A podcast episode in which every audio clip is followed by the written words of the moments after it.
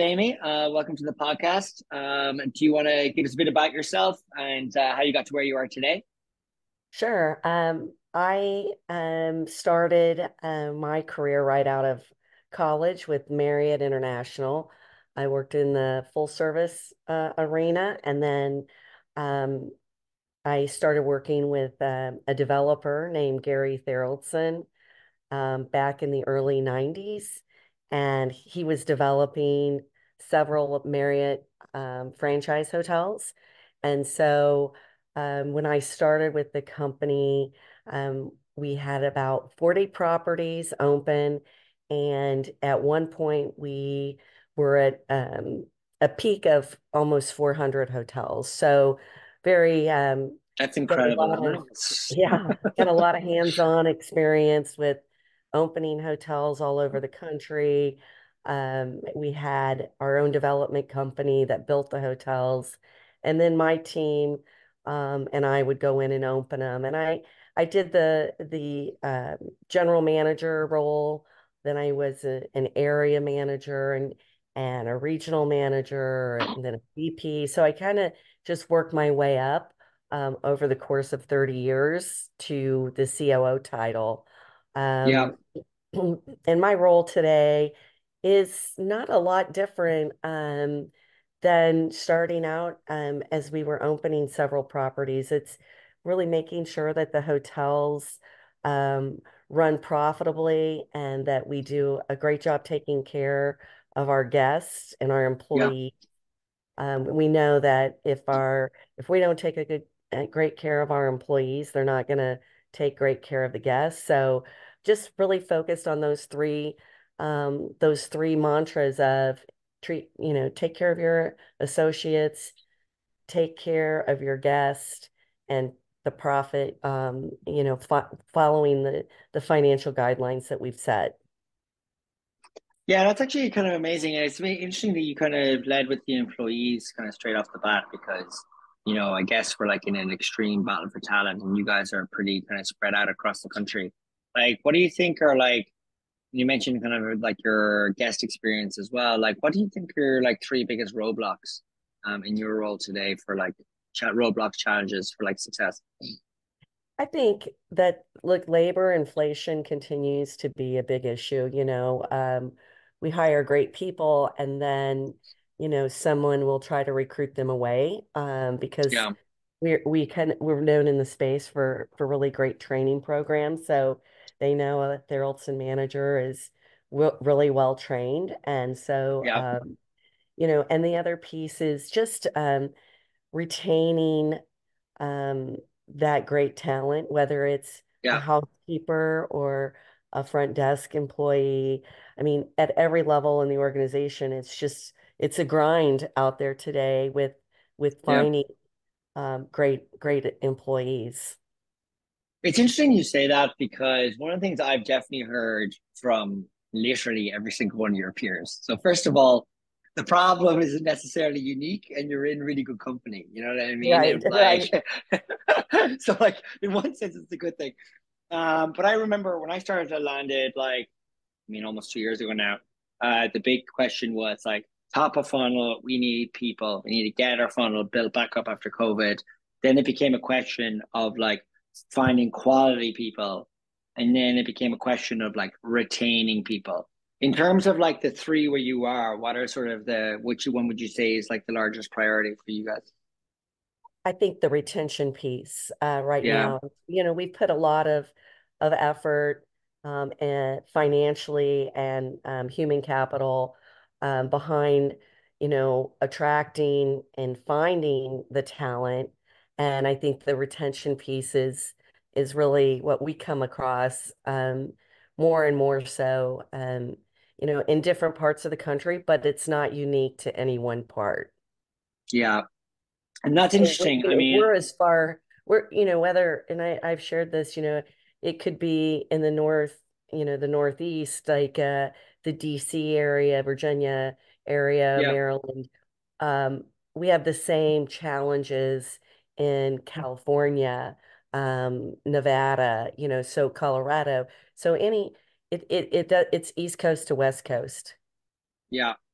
Um, and that's exactly it, you know. And I like one of the things I've definitely heard from people is like, you know, uh, how the kind of post-COVID sort of mindset, almost like a culture reset for organizations, has been in the, with regards to um, sort of employee retention and sort of employee brand and the employee experience. Since COVID, have you guys kind of done a reset, or were you do would you, would you say you were always kind of more of a trailblazer when it comes to employee retention and brand uh, employee experience? No, I think we've had to pivot for sure and make Yeah, some adjustments and changes. In fact, this week we had 10 of our um, uh, we call them um, training GMs um, fly into uh, Phoenix and had they're actually having the meeting now where they're they're sitting down and reviewing our you know onboarding process and what that looks like for a new general manager that's joining our organization and how can we change things to um, really help them understand not just how the franchise works, but really how our how Tharaldson Hospitality works and yeah, trying to identify those um, you know things that we feel differentiate us from our competitors in terms of culture and yeah, um, you know work-life balance, those types of things. So they're they're doing their powwow this week, and um, it's the first time we'd ever done that. So um, and and we try to we've also incorporated our assistant general managers into the training. We we have a formalized training program now for them where they all come um, together in uh, Phoenix and do yeah, their training and spend, you know, a week with our director of training, just going, you know, going over the, you know, what their role looks like because we yeah, know it's easier to promote from within, and that's our that's always been our preference. We love yeah. to be able to, you know, give our um, frontline associates a career path. So this this really does help them. You know, it's interesting you say you mentioned culture, and I love when people mention culture uh, because I mean, you guys are extremely successful. You know, hundreds of locations, and what I feel like I hear that separates like the best brands, excluding like say up and coming sort of new hot hotel groups or hot franchises, whichever.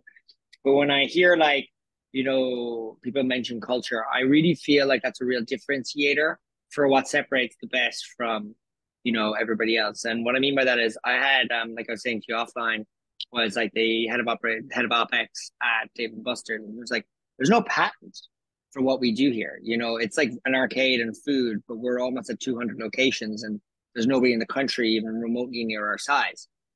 And you know how they've retained a huge amount of their staff even post COVID because people enjoyed working there.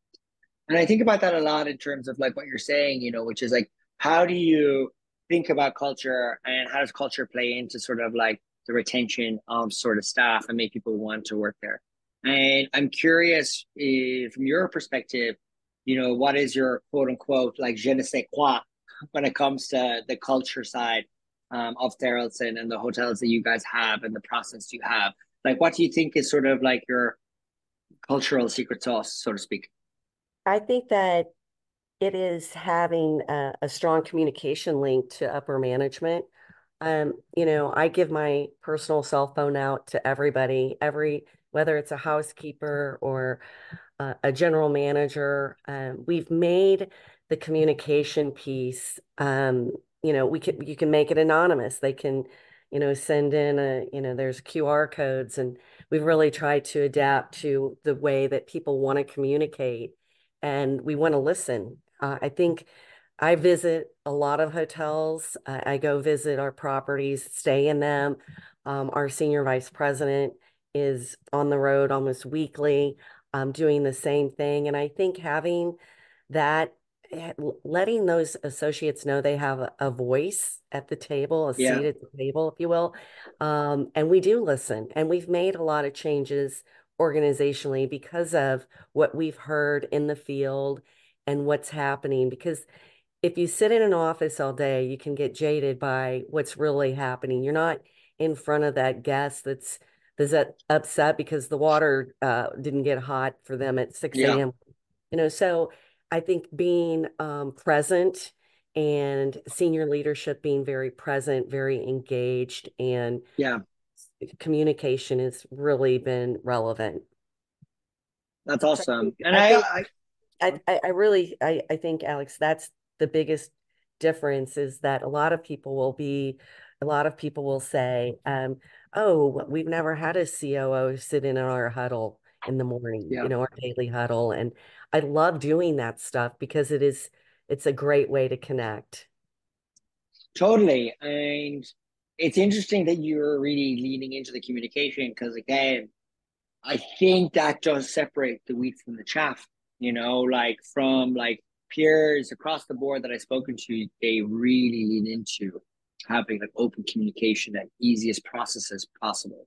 You know, the fact that you're giving your phone number means, you know, a cleaning person can text you you know what I mean? Like that sort of like chain of command that you can kind of go straight to the source and escalate a question if necessary, and giving people the sort of um, the ability. What's the word I'm looking for? Sort of like the responsibility of being able to text you in the first place or call you.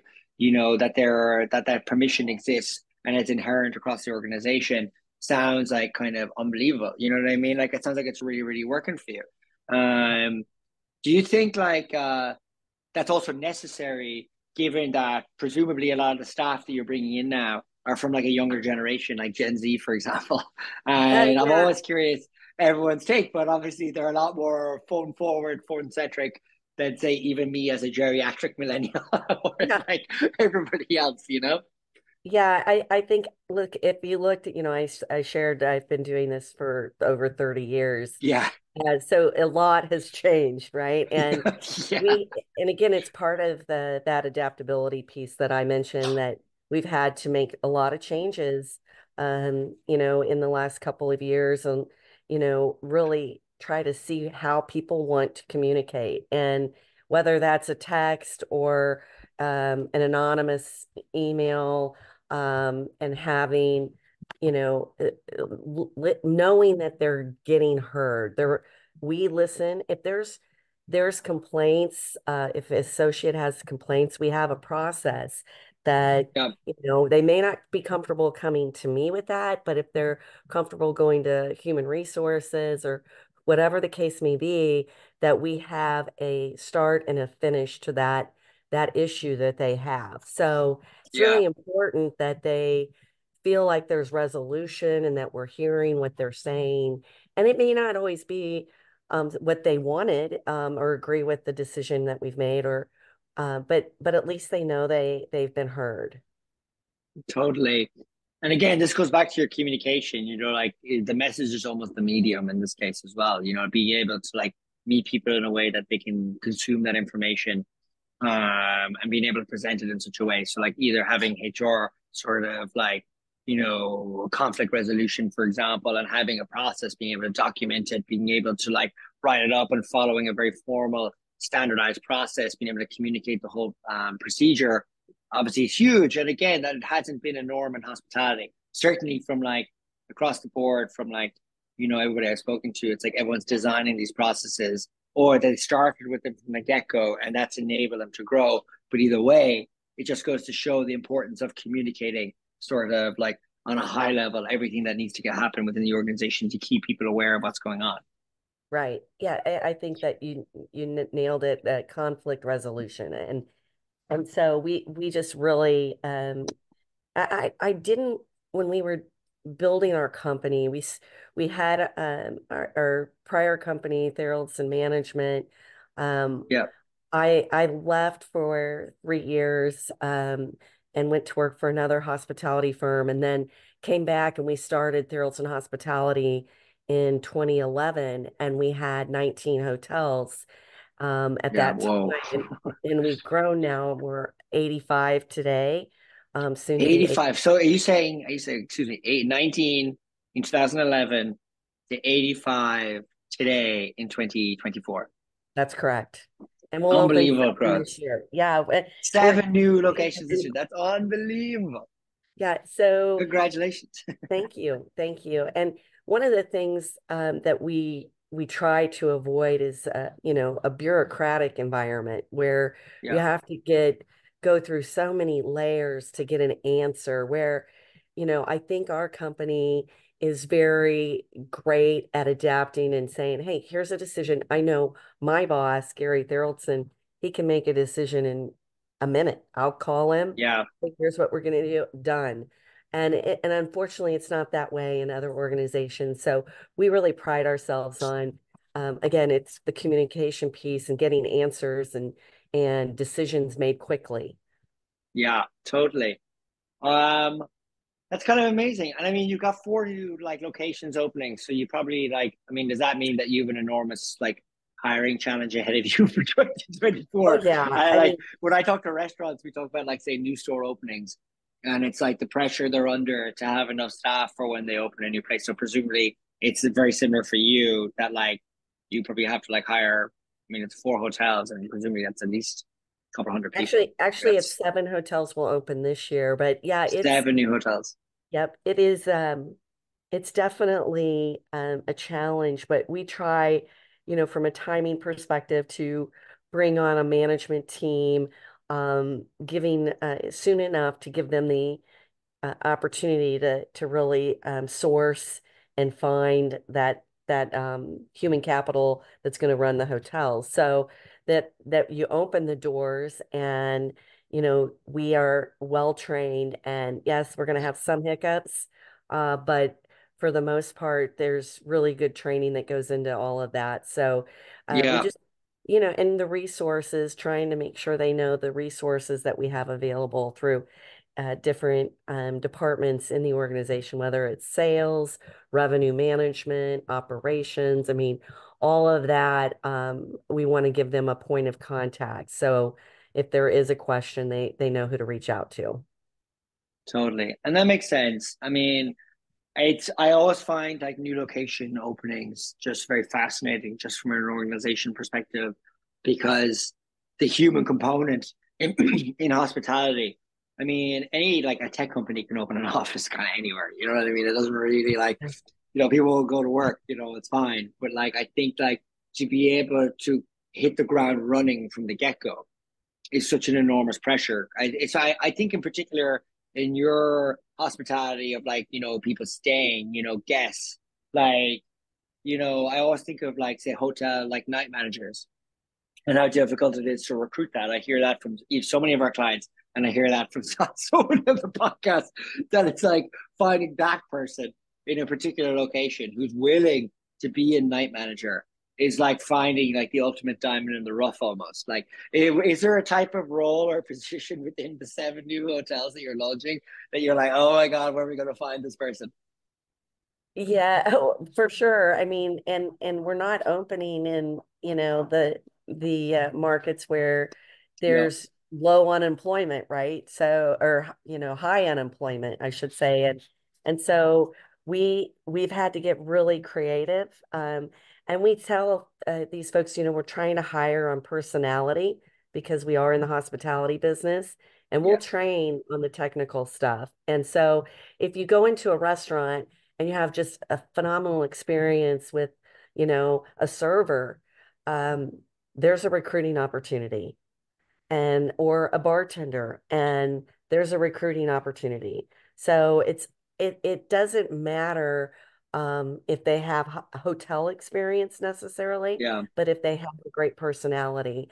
And so we're always, always looking for that. And we've trained our, our managers to, when they identify that, um, it could be somebody behind the rental car agency. I mean, yeah. just having that great experience, that one-on-one contact with somebody and wanting to have that person represent you in your hotel. So um, it's we we never stop recruiting so it's it's uh it's always always top of mind um and that's amazing you know and you know what's interesting about what you just said there as well um i'm just writing that quote down we never stop recruiting because i think that's just a great line i should probably I should steal that line and put that on our website instead for us. I think.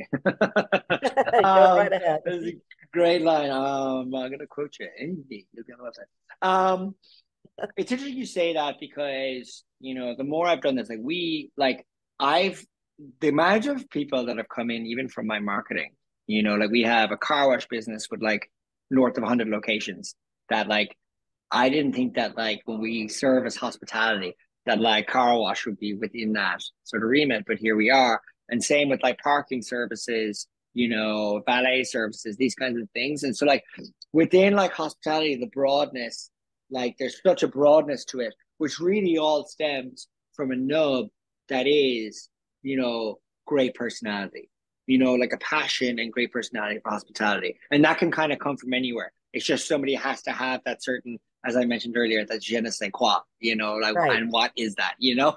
Right. it's like finding that. Exactly, exactly. And that that's the challenge. And and then knowing that, you know, you you you have that associate come work for you uh, with you and and then somebody else might be doing the same thing. So again, it's the retention. You kind of circles back to retention, and yeah. you know we have we've had several people that our guests have just said, you know, hey, you're awesome. I'd love to have you come work for our company. And so it's it's um it, that's why we say you know recruiting it's it's never done. It's never over, and we are constantly um, you know, I I'll, if we don't have a position, we can always find something for them to do until something opens up. I mean, and that's incredible that you're you guys have that flexibility and that cultural flexibility internally. You know, like I don't think I've heard that from anybody at all. You know what I mean? Yeah, like if you're a great person, we'll find a position. Of, um, it, it it's part of the fact that we we are growing and we are yeah. you know so there's always a need. It seems like for great talent. And yeah. I've never had I, I would love to say that I we've we've had a hundred percent of our positions filled at any given time, but that's not reality. That's that would be ideal. You're not alone. Not reality. you you are not alone. Um but yeah, I mean, Aimee, thanks so much.